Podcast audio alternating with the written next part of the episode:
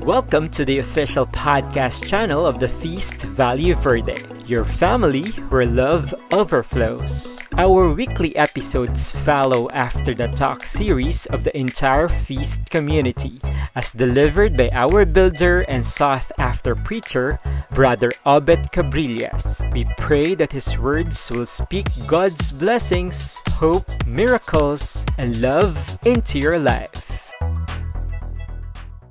Praise to Jesus. Let's give the Lord a big, big, big, big shout of praise. It's still a victorious Sunday. God is a good God despite the strong rain. That's the reason why I am here in Rob's room because we have a signal fluctuation sa baba. Buta na lang, hindi ko na sabihin kung ano yung service provider. May globe at home na naka-spare kaya dinirect uh, connection ko kaya at ang ating prod team, kahanga-hanga, give a per, per, virtual clap to our prod team. And it's an honor that we will be preaching to two feasts today.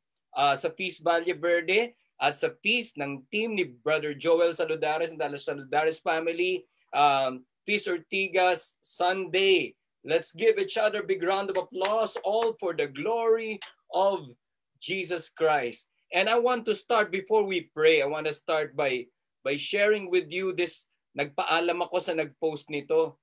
Uh, napakaganda ng sinabi niya and I want to share this with you. Ayan, para sa atin to.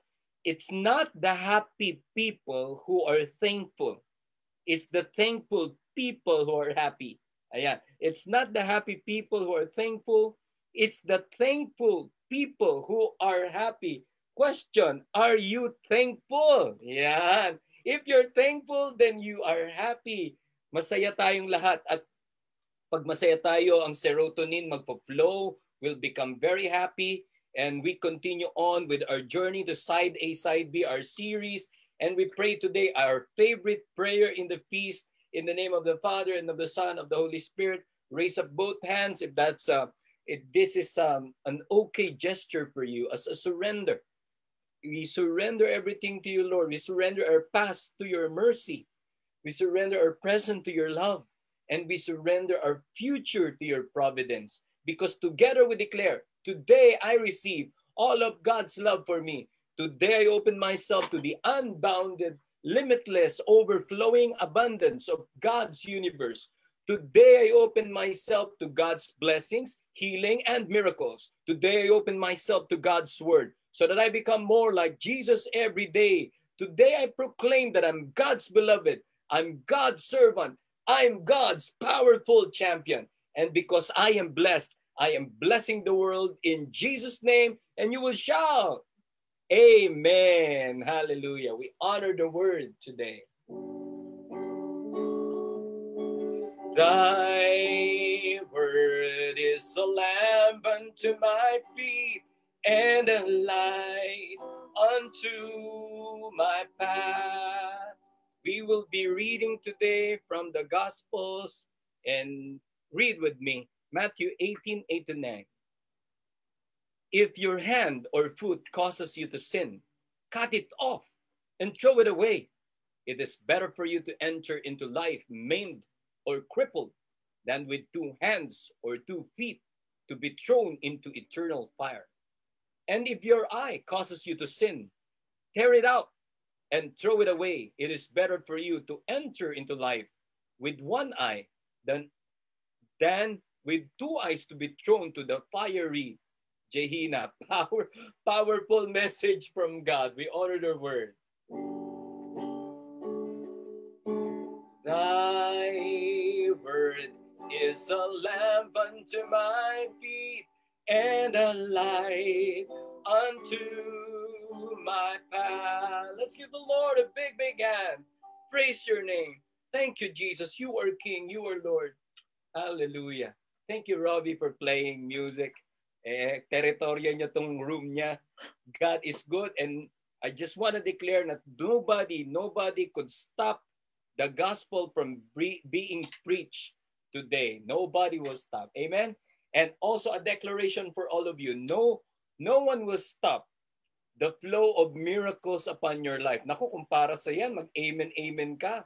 Sa Facebook Live, So 58,000 people in Facebook Live and 22,000 people in our Zoom room. At ito ang ating title for today. The title of of uh, talk number 11. Grabe, ang dami, no? Stumbling blocks. Crippled lives. Yan. Medyo brutal lang ngayon, ha? Kita nyo, title pa lang. Stumbling blocks. Crippled hand, crippled lives. Ano kaya ito, brother? We will know later.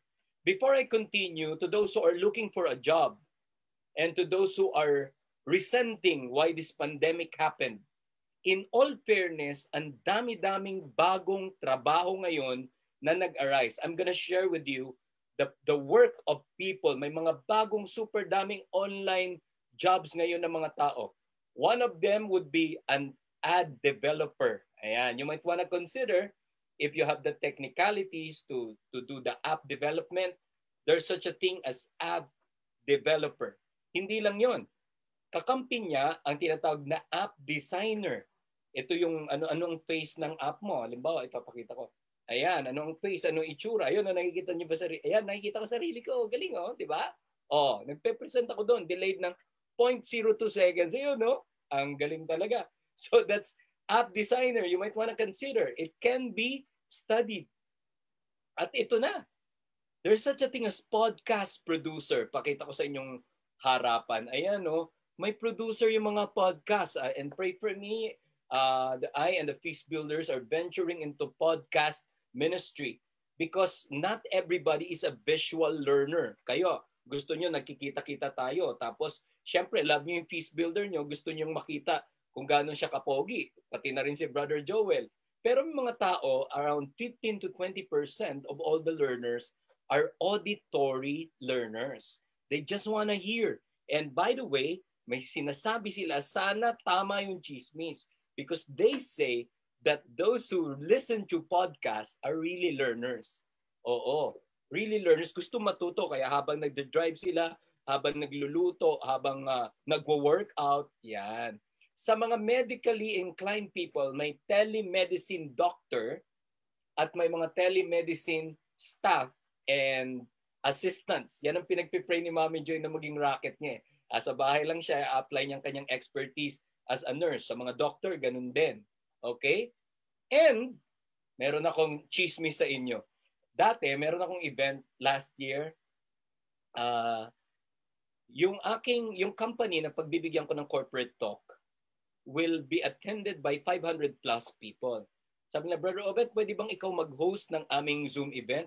Naku kako, hanggang 100 lang yung aking event. Pero gagawa kong paraan may tinawagan akong kaibigan, ang kanyang host dahil ginamit sa isang event, could reach up to 1,000 people.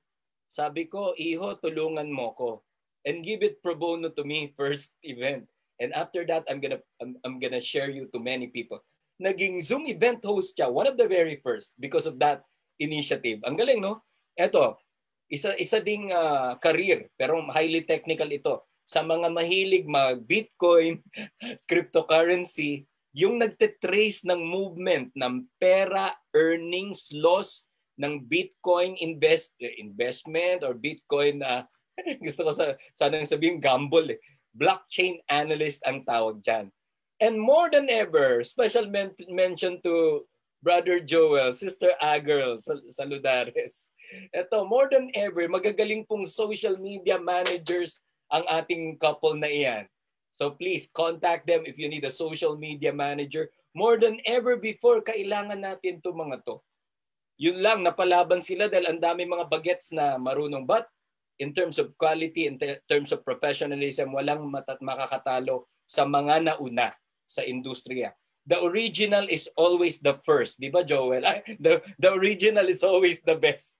Anyway, meron kaming nakausap na mga kabataan at dati, once upon a time, pag tinanong mo mga bata, what do you want to be when you grow up? Ako pag tinatanong ako dati, what do you want to be? Sabi ko, I just want to grow up. I just want to become tall kasi I am deprived of height. Pero may mga tinata- may mga tatanungin ka ngayon and they will answer you in a different way. Uh, what do you want to be when you grow up? Etong isasagot nila I want to be an influencer. Wow! Brother Obed, ganyan mga kabataan ngayon. They want to be influencers. Dati, kailangan ka pang maging Sharon Cuneta o kailangan mo pang maging Piolo Pascual. You've got to be a big star before you become an influencer.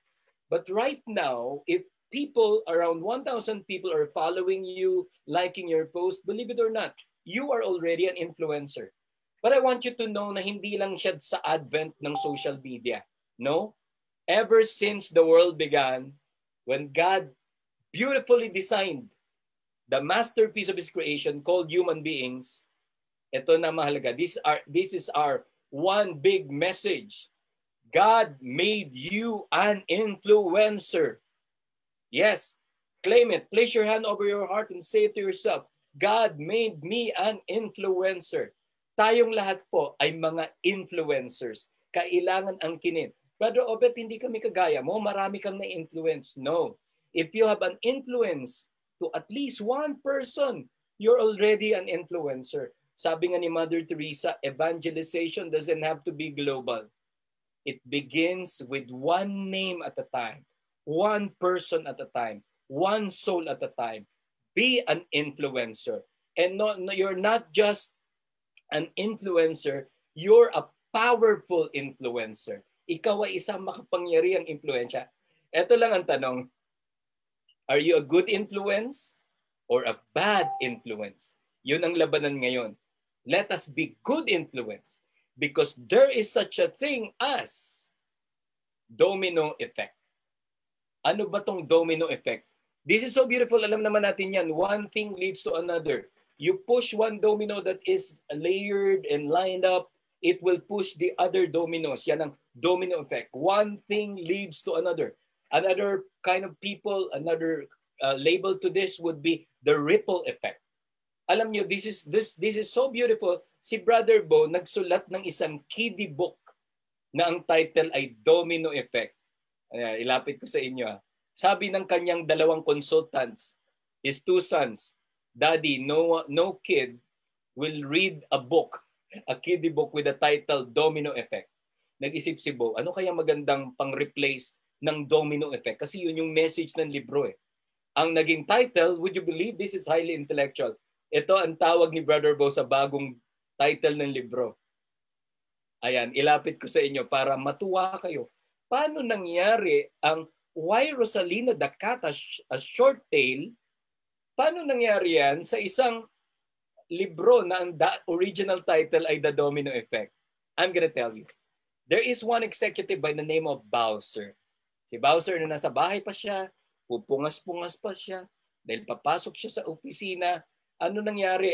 Nakatapak siya ng Lego ng anak niya. Lego block, ang sakit nun. Tell it to me.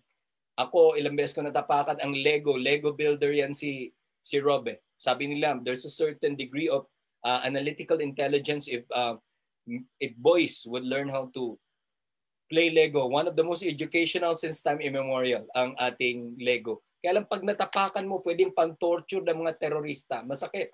At dahil iika-ika siya habang siya ay naggagayak, iika-ika rin siyang pumunta sa office na pag inita niyang tanungin yung isang uh, empleyado niya, pangalanan na lang natin ng Jerry. Wow, kapangalan ni Jerry Carpio. Napangiti si Jerry doon. Ano nangyari? Oh Jerry, asan na yung report? Sir, may pinapagawa ka ba? Meron. Anong ginawa? Ala, dahil dyan sa pinagalitan, sinabon, hindi binanlawan. Dahil dyan pag-uwi, at least Jerry, ang kwento na to, married ha. Married itong si Jerry, pag uwi niya sa bahay, nandun yung misis niya. Alam nyo, ang mga, ang mga misis, or girlfriend for that matter, pagka gusto nilang sabihin na, na miss kita, maghapon tayo hindi nagkita, na miss kita. Ang sasabihin niyan sa'yo, ganito ha, lingwaing babae, ba't ngayon ka lang umuwi? Uh, ayan, alam niyo na mga mister ha, pag namimiss ka ng wife mo, ba't ngayon ka lang umuwi? Bakit ngayon ka lang? Okay. Anong sabi nung Jerry? Hindi ikaw to, Jerry Carpio ha? Sabi niya, pambihira, alam mo naman nagtatrabaho ko, nag-overtime ako, maangas yung boss ko. Hindi gagaya mo, puro ka lang kay nobela. Ala, nag-away na. At dahil inaway niya yung misis niya, ano nangyari? Yung misis niya lalapit yung kanilang uh, toddler, Mama, Mama, can we play? Why do we need to play? Sleep now! Dahil napahiya yung bata, syempre masama loob niya, nakatahimik yung aso nila, tinadya ka ng bata. Shoo! Pagtadyak niya, takbo yung aso, iyak ng iyak, nasaktan. At mas, mas mahirap nasasaktan ng mga hayop. Nagiging mabangis. Nabalingan niya yung pusa na ang pangalan ay Rosalina. Pagkagat niya, nakailag naman, kaya lang nakagat sa buntot. Kaya ito ang pangalan ng ating kwento, Why Rosalina the Cat Has a Short Tail. But it's all about, of course, the domino effect. Ngayon, ang kagandahan sa libro ni Brother Bo ay dalawa yung kwento, dalawa ang version. Unang version yung narinig nyo kanina. Ang pangalawang version ay ito. Si Bowser, yung boss, ay na-invite sa feast. Ayan. Kaya marunong na siya mag-pray, mabait na siya. Nung natapakan niya ang Lego, ang sakit. Ganun pa rin ang sakit. Hindi porke nasa feast ka, hindi ka na masasaktan. Pero lumuhod siya sa harap ng altar at sabi niya, Lord, I offer this pain. I offer this pain as um, as my my way of praying for my company, mga empleyado ko, for my family, my wife, and so on. Kaya pagpasok niya sa opisina, nakita niya si Jerry. Sabi niya, oh, kumusta ka na? Alam mo, dahil ang bait ng boss niya, Sir, yung pinapagawa mong report, di ko pa nagawa, sorry po.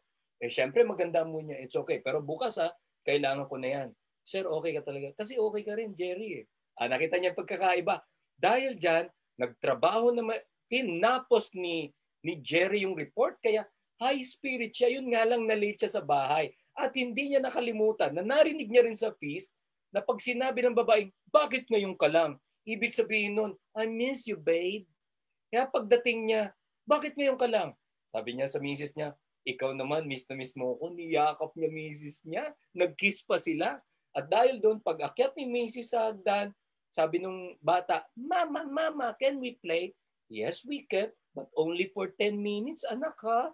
Kasi you need to sleep na. It's okay nagplay yung mag-ina, magandang spirits ng bata, pinat pa yung aso, nakaidlip yung aso, kaya si Rosalina the cat ay mahaba pa rin ang buntot. Sorry, isa lang ang picture ko. That's the power of the domino effect, my dear Feast Valle Verde and Feast Ortigas Sundays. Yan ang yan ang epekto. Kaya ingat-ingat tayo sa mga bagay na sinasabi, iniisip at ginagawa natin. Kaya i-highlight natin yan. In Matthew 18 verse 6, Jesus said, ito mabangis to, whoever causes one of these little ones who believe in me to sin, it would be better for him to have a great millstone hung around his neck and be drowned into the depths of the sea. Grabe. Kaya ko in-underline yung little ones Brother Obet, ano ba yung little ones na yan? Yan ba yung kanta ni Lea Salonga, yung version ni Lea Salonga na Have faith, little ones. Pwede. Sa mga bata, sa mga estudyante natin, tayo nagtuturo. Sa mga boss, sa mga supervisors and managers, people under you are little ones. Every time people follow you, whether in social media or live, that the people follow you can be called little ones. But for the sake of Matthew 18 verse 6, little ones are disciples. Little, little ones, little ones, little ones are fellow believers. Yan, ilapit ko sa inyo. Na hindi dapat nating ibulid sa pagkakasala. Grabe, no? Kasi pagka tayo ang nagbulid, tayo yung na kay Lord, tayo pa nagbulid sa pagkakasala, naku po, mabibigyan ka daw ng tandhana ng isang espesyal na salbabida na pag itinali sa leeg mo, dire-diretso ka sa ilalim ng karagatan. Kaya maganda magnilay-nilay tayo sa katotohanan. We are all influencers and the domino effect is for real. Now let's ask the question. Do you know of people who were disenchanted with their faith because of the wrong examples of Christians?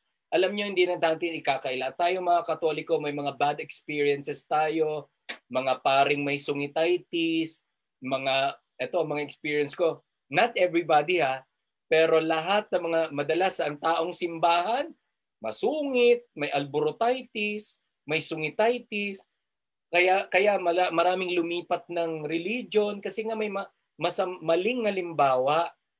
Kaya pag nilaya natin ang Matthew 18 verse 7, Woe to the world! Kung sa kung sa Christmas ay may joy to the world, sa Matthew 18:7 may woe to the world because of the things that cause sin. Meron talagang tukso pero ito ang punto. Such things must come, but woe to the one whom they come ang nagpapauso, ika, nga ng mga taga Quezon, nagpapadisir. Kung ikaw ang dahilan ng tukso, eh, Brother Obet, ano magagawa ko? Ang pogi-pogi ko. Okay, pag di mo naman sinasadya, hindi tukso yon. Brother Obet, anong gagawin ko? Ang ganda-ganda ko. Naks na. hindi mo sadya yon pero may mga tao kasi sinasadya nila. Willfully, yan ang ayaw ni Lord. Yan ang sinasabing wag mong gagawin. Why? because temptation is bad news enough. But being the source of temptation is really bad. Now, given the premise that we are all powerful influencers, dapat ingat-ingat tayo. Sabi nga ng tula, I am writing a gospel, a chapter each day by the things that I do and the words that I say. People read what I write, whether falsehood is true. So what is the gospel according to you? Tayo daw ay mabu- mga ebanghelyo. We have the power to influence and we consider the domino effect of what we do. Kaya meron akong tatlong tanong for us to discern tama ba ang ating mga pinaggagawa. If you're ready, this is the first question. Have I hurt others because of my character flaws? Mauuna na po ako sa mga kaibigan ko sa Peace Valle Verde, dati sa Peace Manila, sa mga tao na, na nasa ilalim ng pangalaga ko dati, radical ba yan, uh, youth missions ba yan, campus missions ba yan, international missions ba yan. If there are times that I was not a good example to you, kung naging maangas ang dating ko, if I was unbecoming, please forgive me. Please forgive me. Kaya lahat tayo tanungin natin as as light group head, as um, as lay ministers, as liturgy ministers, meron ba tayong nagawa na nagpakita ng ating character flow na naka-effect sa iba? Alam nyo, kinonsider naman ni Jesus, Jesus knew that He was building a messy church with messy people. Kapag po may tao, may kaguluhan. Hindi tayo perfecto eh. No, no, no one can be perfect. But imperfect people, when they bond themselves together, can form a perfect team. I'll give you an example. Ah. Mga labing isang minuto hindi ako makapasok sa Zoom kanina pa. Malakas po ang aming original service provider sa ibaba ng bahay. I am now in the attic. I'm in the room of Robbie. Okay? Buti na lang may kwarto si Robbie. Now, uh, hindi ako makakonect.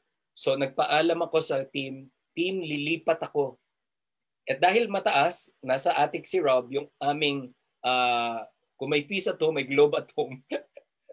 Sinet up namin, alam nyo, napaka-patient po ng ating prod team. And I have a team here at home. Andiyan si Rob, andiyan si Mami Joy.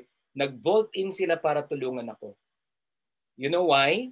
Because they just know and accept na hindi ako teki na tao and I needed support, especially Sunday.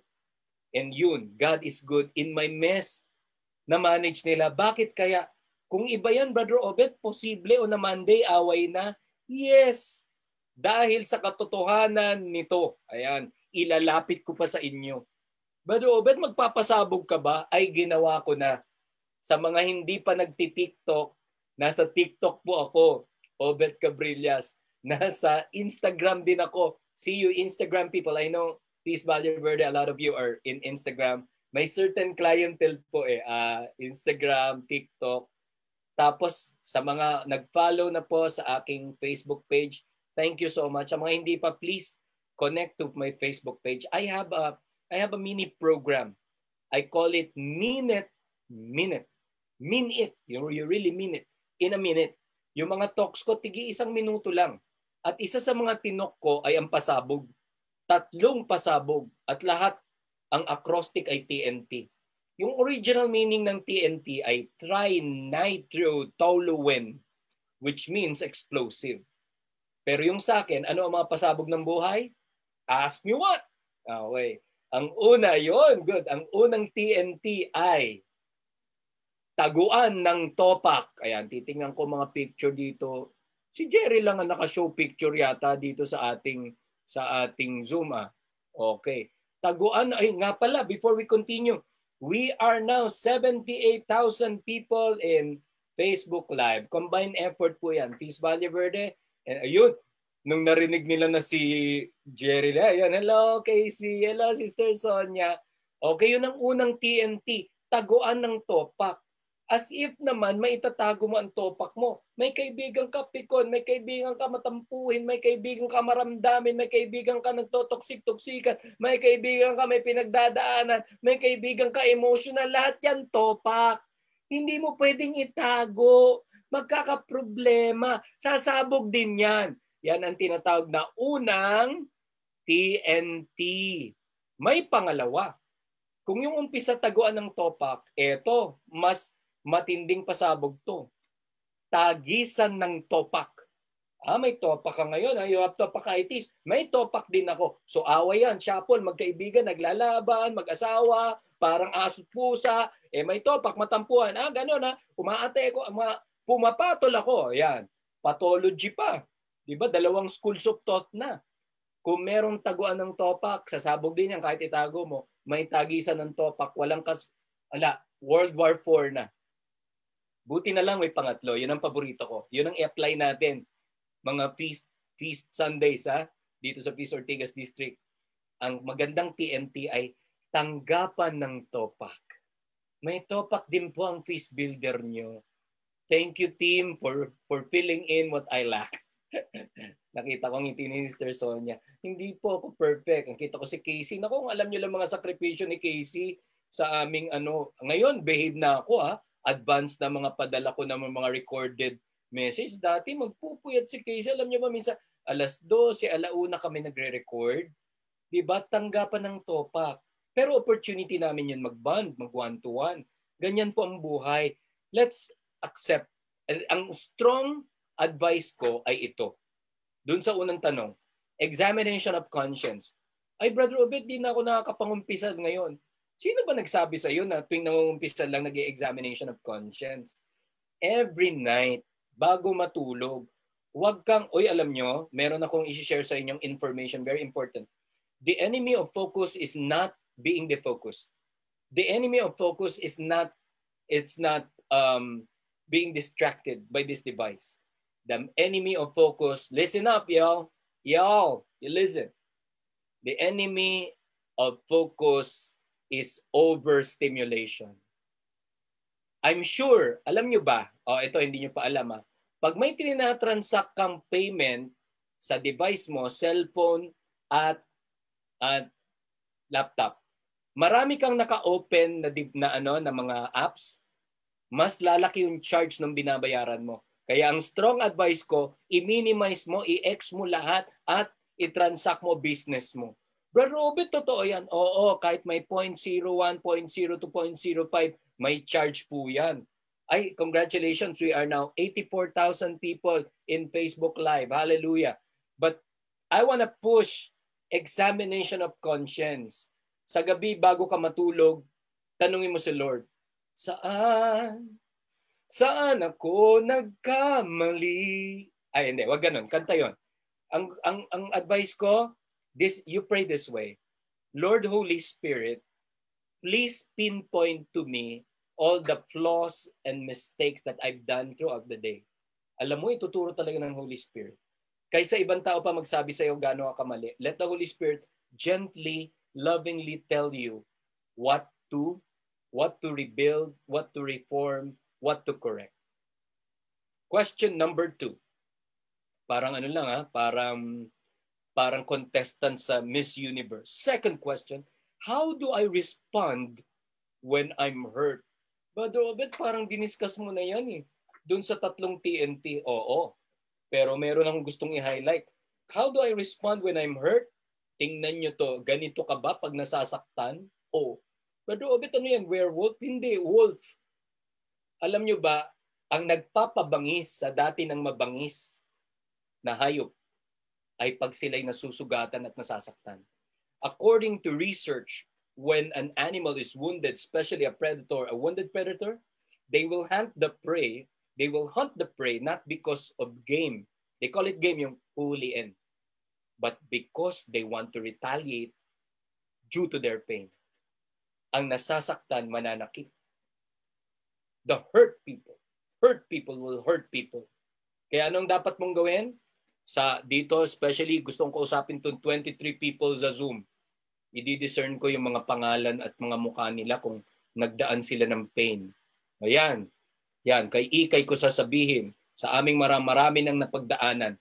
This is my strong advice. Break the cycle of hurt. Sa iyo na magtapos. Because when we're hurt, we feel like hurting some people. I coined the word emotional sadomasochism. If you've encountered that word in other materials, I want you to know that I coined that. May mga taong emotionally sadomasochist. Sinasaktan ng sarili, sinasaktan ng iba. We must break the cycle and tell the world, it will stop here, Lord. Heal me. Pag hindi mo in-address yan, in one way or, another, mananakit ka rin. Let's imitate what Corrie ten Boom did. She is the authority of forgiveness. She was maligned and abused during the Auschwitz Germany uh, rule and during the time of war. Tapos ang nakakatuwa, din ina-advocate niya ang forgiveness. Nag-move on na siya. Sa isang malaking forgiveness event, yung kanyang main abuser, yung sobrang sobrang pasakit at sobrang uh, lahat na ng negative words ginawa sa kanya. Dumadaan sa gitna ng aisle ng isang coliseum, nakataas ang kamay at sinasabing, I was the one who abused you. He was the German soldier You know what Corey Ten Boom did? She ran to the back uh, of the stage. She ran backstage and cried. Galit pa pala siya. But after crying much, she prayed. All throughout, uh, all the audience were just there.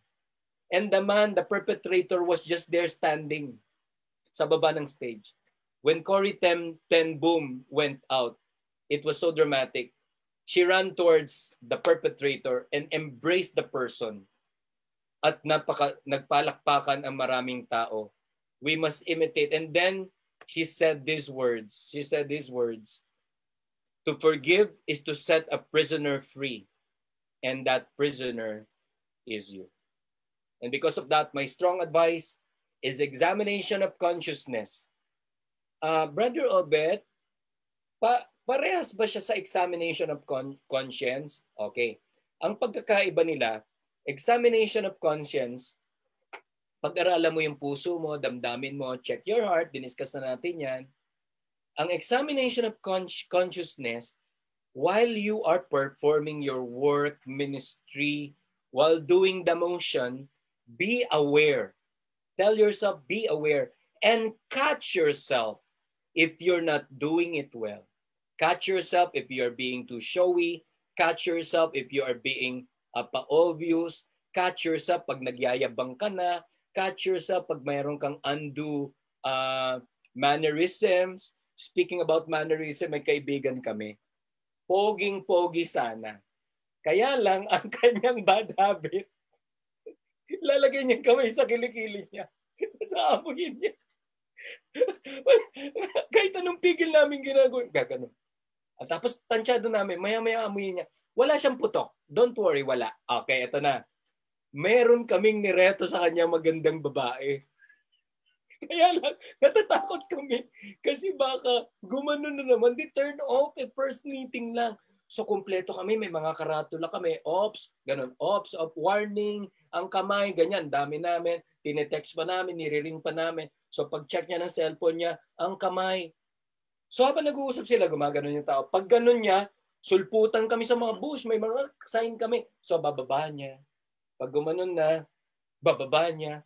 Nung relax na kami, pare, okay na siguro, one hour na sila nag-uusap. Kitang-kita namin. Nagme-merienda kami kumanon. Tagbuhan kami. Huli na ang lahat.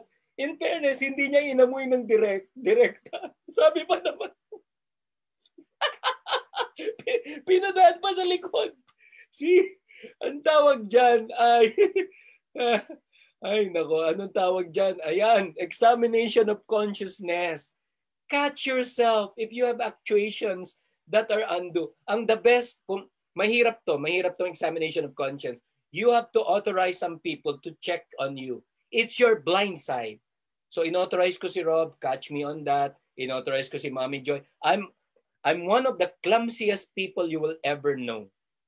Okay? Mapuwersa yung katawan ko kaya nakakasagi ako, nakakabasag, may nabasag akong jar dun sa halaman ni Mommy Joy, yung doorknob nasisira ko, and so on. They will have to check on me. Examination of consciousness is all about awareness. Ayan na. Question number three.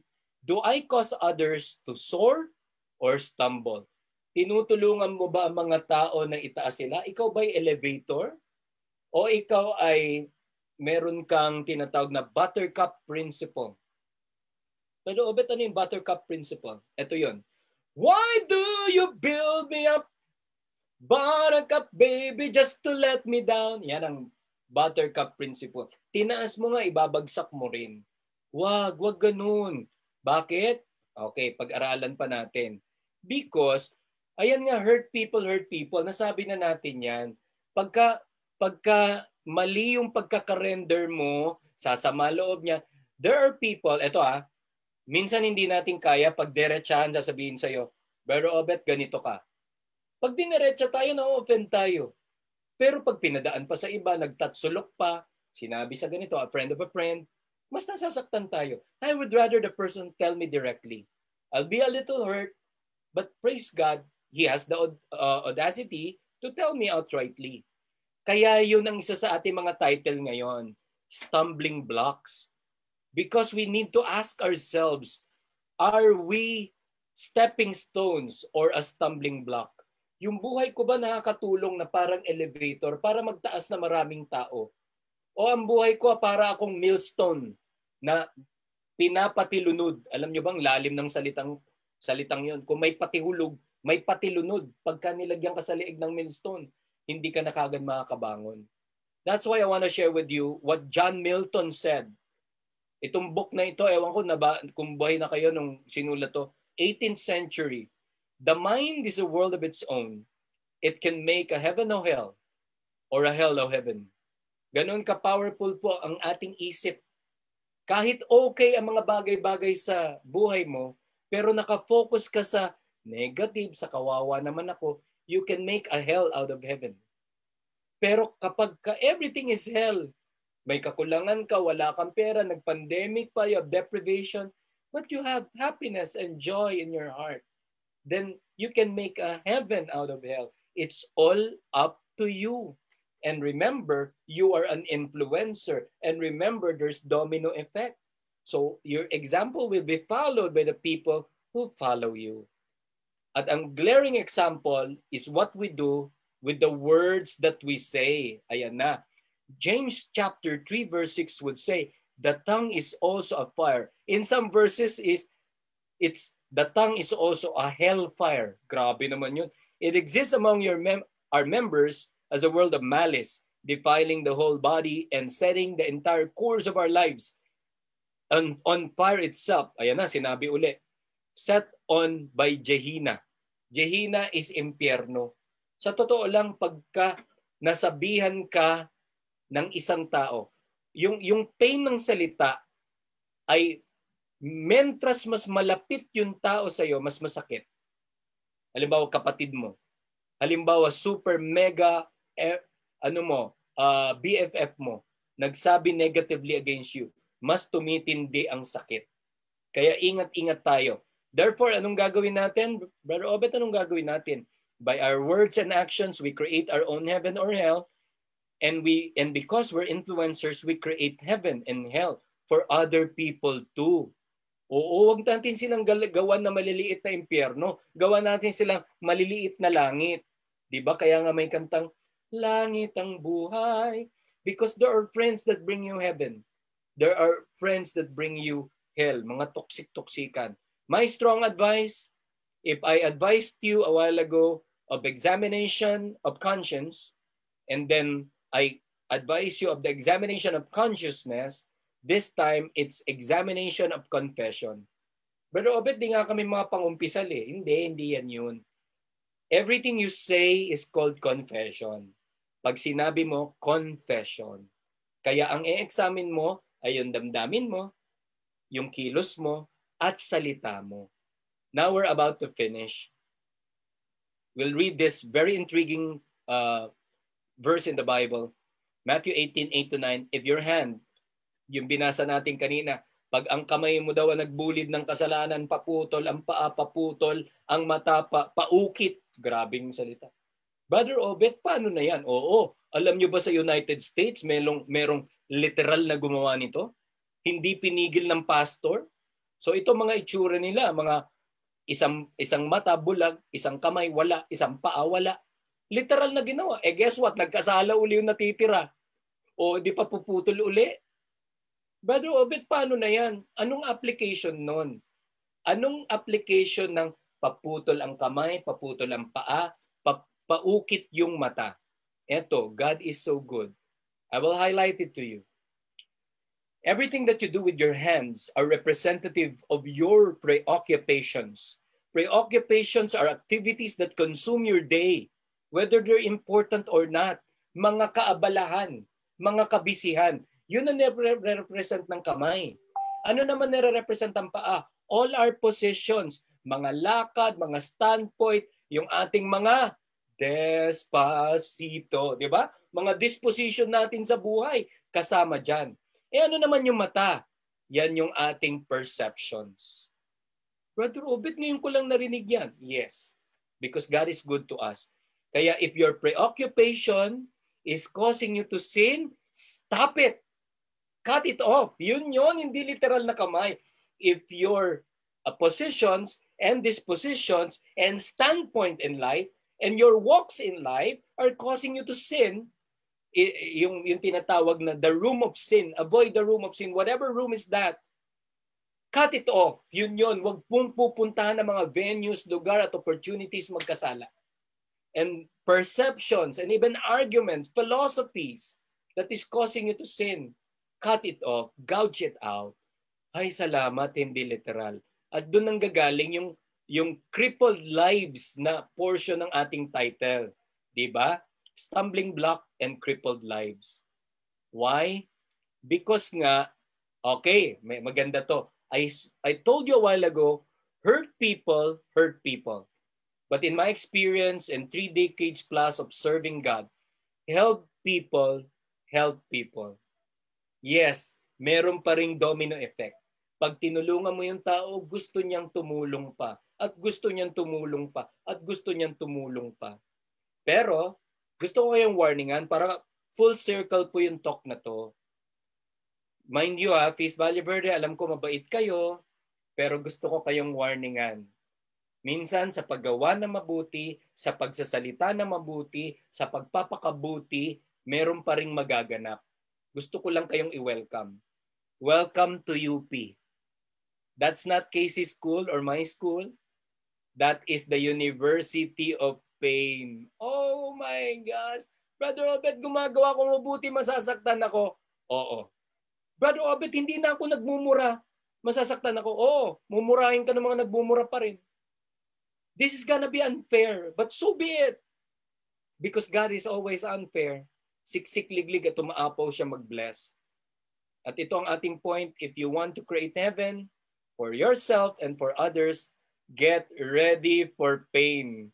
And there are two kinds of pain. What are they? You can only choose one kind of pain, the pain of regret or the pain of responsibility. Ang mga bubuting gawa na hindi mo ginawa, one of these days you'll regret it and it's so painful. It's very difficult to move back na hands of time kagaya ng kinanta ng gwapong-gwapong si Rani last Toto. If I could bring back time, kung maibabalik ko lang. No, there's such a thing as pain of responsibility. Yung kahit nasasaktan ka, nagsiserve ka pa rin kay Lord.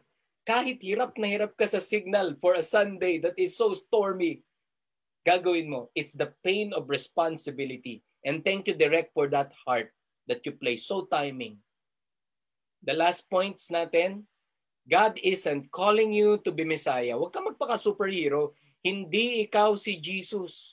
Uulitin ko ha, sa 77,000 people here in uh, Facebook Live, hindi ikaw si Jesus.